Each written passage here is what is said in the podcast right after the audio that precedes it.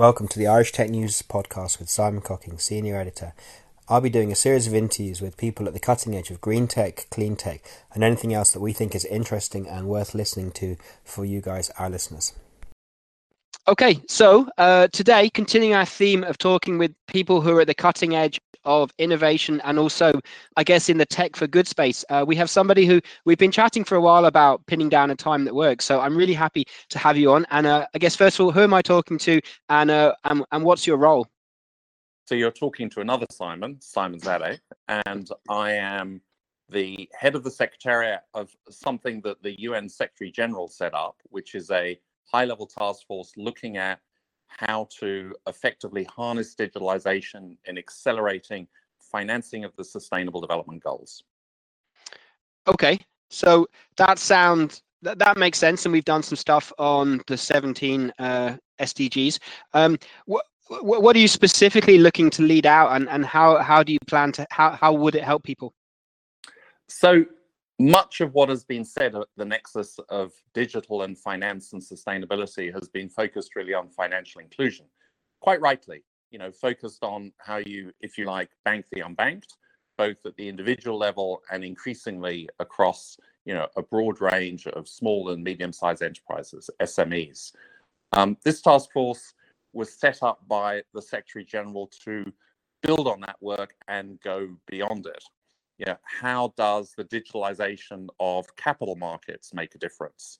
Um, how does um, digitalization shift the way in which public finance can be more effectively used and public institutions held more effectively to account? How can uh, digitalization, uh, whether it be through the use of blockchain or other means, change the way in which domestic savings can flow into long-term development finance? So I think the sort of the landscape question was to get beyond financial inclusion, to build on that work and really focus on the broader financing challenge and the role that digitalization can play in more effectively aligning finance with the SDGs. Okay, great. Um, so how would this help uh, to achieve sustainability goals? Because uh, we've reviewed a few books that, that look at it, and sometimes some companies kind of pick and choose the ones that they like. Um, so, so how does this initiative help to float float the whole boat? I guess with uh, the SDGs. So, high-level task forces um, under the SG typically um, are not programmatic but exploratory, uh, and so you know, I won't point to a project we're doing in Uganda, if you like, to give uh, uh, the point some edge. Uh, and so the task force, which comprised 17 different people, ranging from, you know, the executive chairman of the Ant Group, the world's largest fintech company, you know, through to, mm-hmm. you know, the chief executive of the World Bank, um, the chief executive of DBS, Southeast Asia's largest bank, the chief executive of EcoCash uh, in Zimbabwe, uh, and a number of UN heads of agencies. Uh, so, firstly, this was not um, a UN effort uh, alone, but was, if you like, curated by the UN. And what we were trying to figure out was, first of all, what are the large scale opportunities for deploying digital in a more effective way to align finance with the SDGs? And maybe I can give a couple of examples to kind of bring that down Great. to the ground, and and then go back to um, broader issues of recommendations we made and actions we've taken around governance issues. So so on the example side, let me start perhaps with one in Bangladesh and one in Zimbabwe to illustrate some of the areas that we have been working in uh, and focusing on. Uh-huh. So uh, Zimbabwe uh, has uh, a dominant uh, payments platform provider, which is called EcoCash, the CEO of whom Natalie Jabangwe sat on the task force. Um, uniquely, EcoCash has launched a stock exchange in Zimbabwe that uses payments data in order to undertake due diligence and establish credit rating of potential companies listed on stock on that stock exchange that would be seeking to secure debt uh, and or equity. Mm-hmm. what does that what does that mean? It means that for the first time ever anywhere, um, we have moved payments data into capital markets to undertake credit ratings that allow, in a continent where financing fast growth companies is, you know, a very difficult thing to do, to allow more effective due diligence and credit worthiness to be assessed of potential fast growth companies in Zimbabwe and to offer, of course, a digital platform to allow anyone anywhere in the world to provide lending debt or equity um, to support the growth of those companies. Uh, I would hesitate, but nevertheless make the prediction that in five or 10 years' time, you know, uh, perhaps unusually, um, stock exchanges around the world will point to Zimbabwe as the first country that took forward this approach that will, by that time, be emulated, you know, across multiple major stock exchanges in the world. Um, mm-hmm. Now, that of course addresses a really interesting development challenge, which is countries with weak capital markets, which are most developing countries. Yeah, how do you channel financing to fast growth potential companies, uh, particularly in the tech space? Um, and illustrates how digitalization allows one to break down the barrier between, if you like, retail payments, you know, the kind of classic payments provider, um, into capital markets and use the data from the former and the latter. Um, so that would be my first example. And if it, it sort of illustrates, I think, a simple point, which is, you know, digital is not just about, you know, providing a bit of data that supports an interesting financial product which helps people access money that they couldn't access before, um, it can really shift entire financial ecosystems, drive capital markets forward in ways that they were simply not there previously, can use data from one part of the financial system for another part of the financial system in ways that have never been tried before. Which is potentially very exciting, very positive, and could move things forward quickly. Um, so there's there's like a genre of books at the moment, perhaps most easily characterized by reimagining capitalism, which is looking at the way we've done business until now uh, is, is maximizing shareholder value rather than uh, society, planet, environment. So so this sounds very positive and could make a difference. Um, is is is the hope? I mean, so an, another example, say China just axed the plans for 150 coal power stations because they decided that solar and renewables was cheaper and they didn't need to stick with legacy things. Uh, are, are you hoping, optimistic that this could similarly help to nudge things forward in, in a faster way than we've been able to change things previously? Look, financing is the lifeblood of the global economy and the way in which not just finance flows, but the financial system works dictates in many ways what we build for whom and what kind of effects they have. You know, clearly the decision by China to cut back on their coal-fired power energy, uh, energy generation build out, you know, is to be welcomed. Um, but a lot of that work, yeah, has actually involved engaging with the financial community in China or elsewhere in finding ways to crystallize the risk of carbon on their balance sheets and reduce the extent to which they think those make profitable investments. On the digital side, on the other hand, um, I, you know, I think China obviously is advanced. Uh, and I think an example from China that touches on another aspect of the work of the task force is perhaps called for. I mentioned one of the members of the task force um, is the executive chairman of the Ant Group, which is mm. the sort of uh, PayPal equivalent spin-off from Alibaba, um, but is you know now uh, a platform with over a billion users, uh, both in China and elsewhere. Oh um, yeah, I mean they're you know, and with ant, ant forests, and they're yeah, investing so, in a lot of EU, uh, like TransferWise, I think, and Currencyfair. So yeah, they're they're going to have a massive influence in this area. So, so Ant Forest was developed by uh, Ant along with UNEP when I was at UNEP in 2016. Okay. Mm-hmm. Um, and uh, some of your uh, uh, listeners will know it, others won't.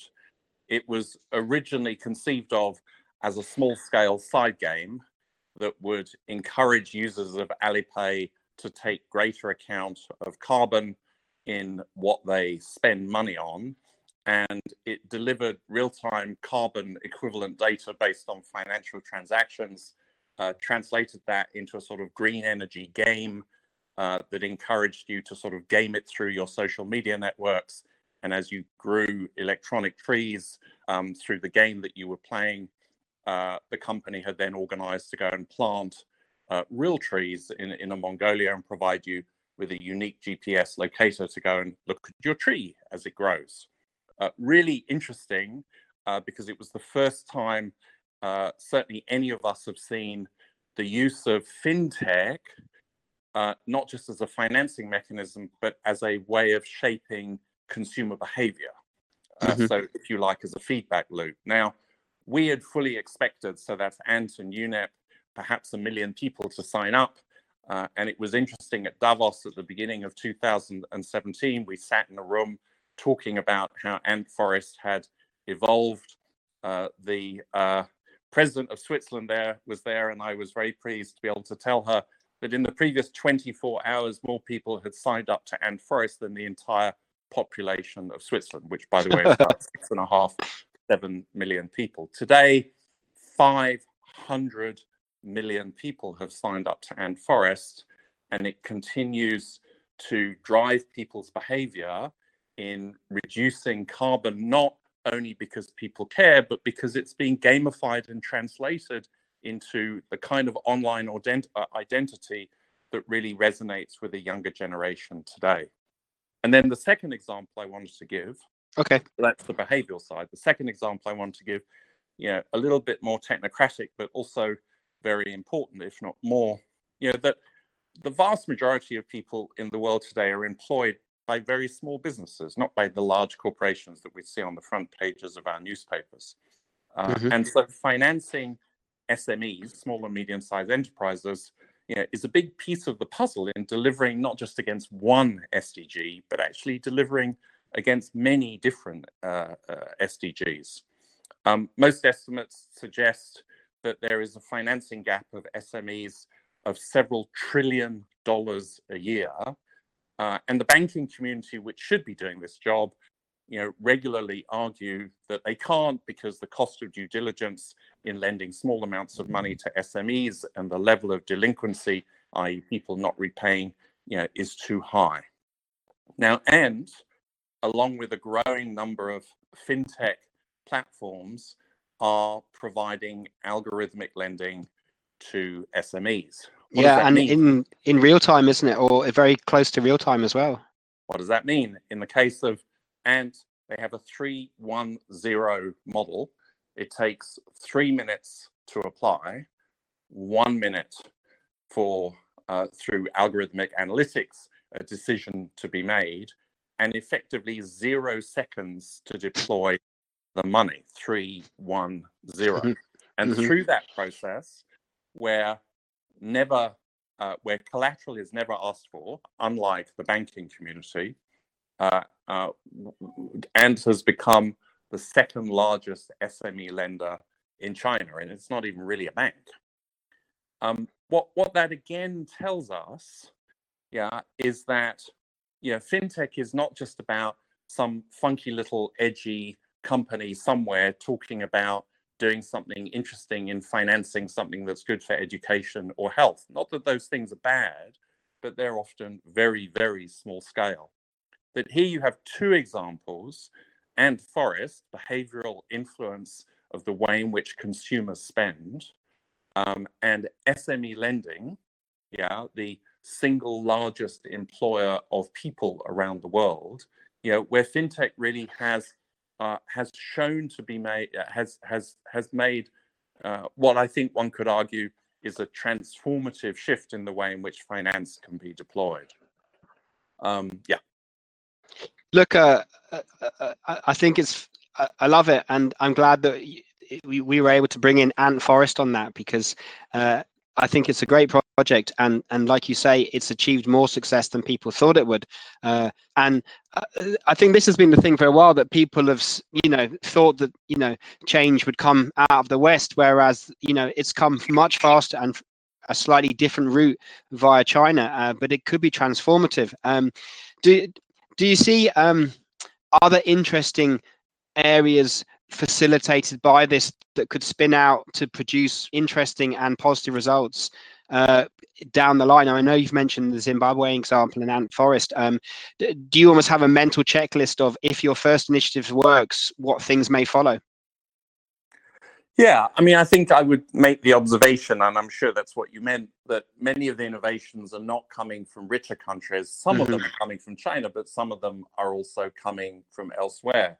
For example, uh, M-Pesa in Kenya, obviously yeah. uh, well known in terms of providing, um, you know, an extensive payment platform for people that have previously not had access to financial services. But M-Kopa, you know, the service model that was built on top of it, the first time in which uh, payment systems, digital payment systems, have been used to enable solar energy and other forms of renewable energy to be provided to customers with no credit history because they can literally pay as you go because of the nature of digital systems. And again, in Kenya, M-Akiba, which is the first government bond in the world that's been issued where only citizens with mobile devices can apply and buy slices of that bond for up to 30 US dollars. And so what, what that tells you also is that innovation is layered yeah, that once you have the data infrastructure in place, these data platforms, payment systems,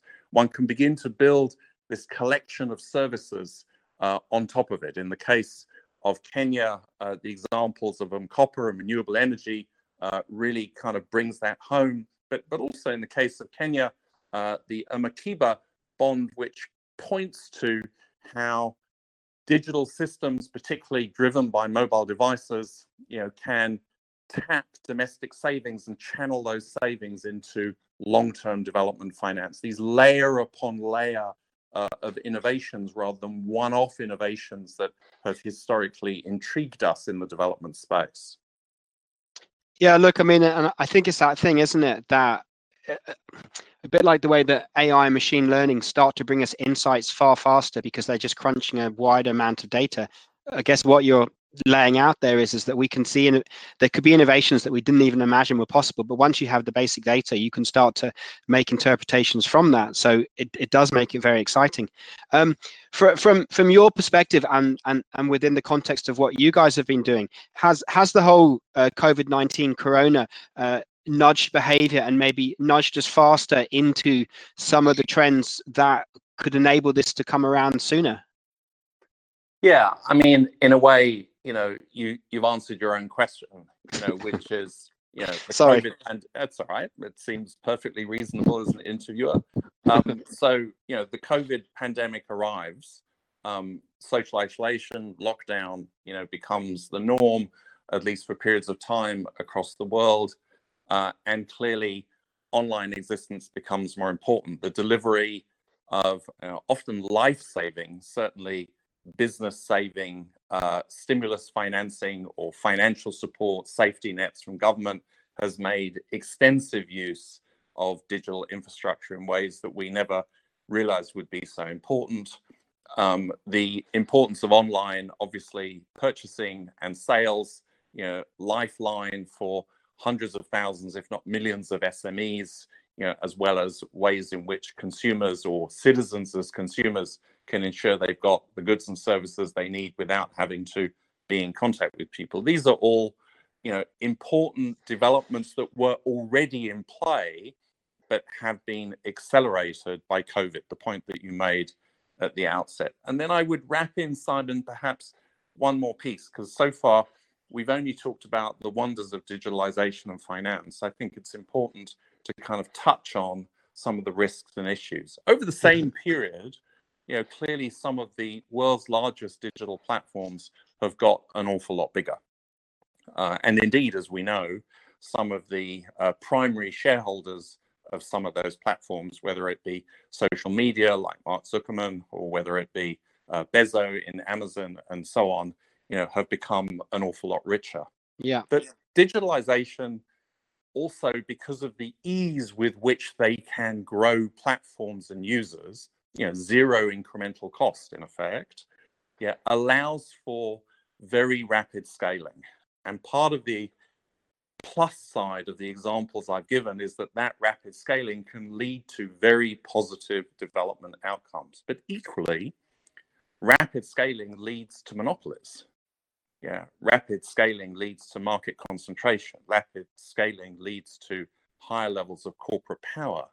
Um, and those are factors that we need to think about. Now, if you cast your eye across the channel to uh, uh, across the pond to the US, uh, or you look at what's happening in Brussels and indeed London today, there is an active discussion going on as to really what is the future of big tech, um, particularly as big tech has become very big and very powerful and influential across many economies, developed and developing. And yeah. the same goes for big fintech. You know, what is you know what is the future of you know Google, you know Google Finance, you know, or Libra's, you know, Facebook's Libra, yeah, or the extension of the Ant Group into global markets, or indeed the push of the Chinese central bank to issue a global digital RMB or Chinese currency uh, uh, for international use.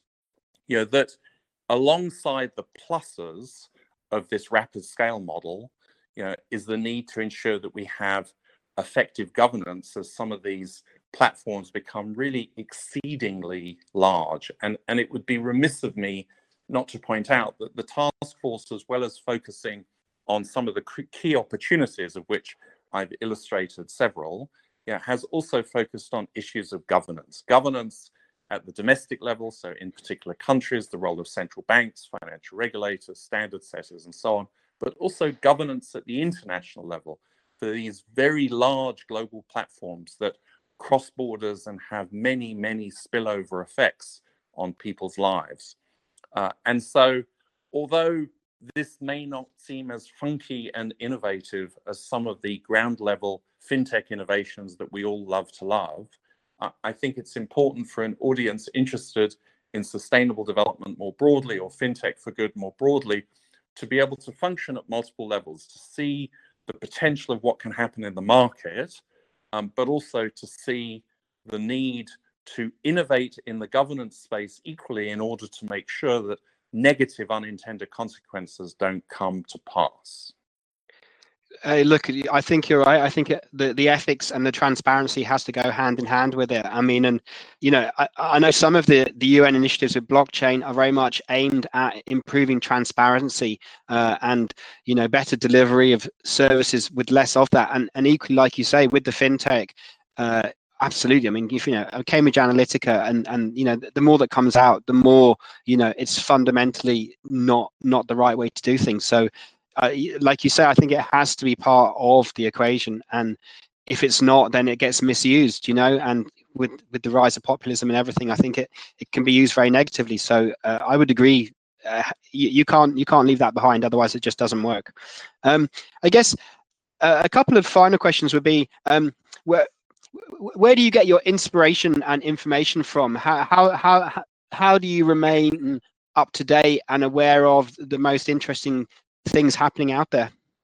I remember in the few days, uh, first few days of the life of the task force, um, sitting with some friends of mine uh, who are deep into the blockchain space in okay. Hong Kong and mainland China, uh, and they laughed hilariously when we talked about wanting to think to the future uh, as to how fintech could be harnessed to support the SDGs. And I remember one of them saying to me, yeah, in the space that you made that sentence, there have been a thousand innovations that are going to change the future in ways that we simply can't predict. Mm-hmm. I'm not sure if the thousand was exactly an accurate number, um, but I think the direction of travel uh, was, of course, exactly right that the speed at which change is coming uh, day by day, hour by hour, the level of disruption to financial markets, the speed of innovation in different financial products, enterprises, and markets, of course, you know, belies any possibility of serious prediction. Yeah. And so we have to think about the future not through our traditional predictive lens. Is it going to rain tomorrow or isn't it going to rain tomorrow? You know, is online purchasing going to be 3 trillion or 4 trillion tomorrow? We have to be able to adjust much more dynamically to new experiences as they begin to emerge. The task force report, which was issued now at the end of August, and for those listening, can be downloaded at www.digitalfinancingtaskforce.org, mm-hmm. www.digitalfinancingtaskforce.org, captures, we think, uh, quite a sophisticated picture as to what's going on at the nexus between digital finance and the SDGs. We have hundreds of examples, many, many links to different initiatives, highlight individuals as well as institutions that are doing work, and draw analysis and conclusions and recommendations from that. But we're painfully aware, yeah, that the shelf life of these sorts of static documents, particularly in a digital world, is really short. Yeah. And so the UN certainly you know, has built a much more dynamic, interactive, continuous process of working in this area, and indeed offering services and support to their members, you know, which are governments of countries. Um, uh, and uh, there are clearly a growing number of ecosystems of different actors that are in real-time mode in developing uh, and overseeing and highlighting different experiences in this space.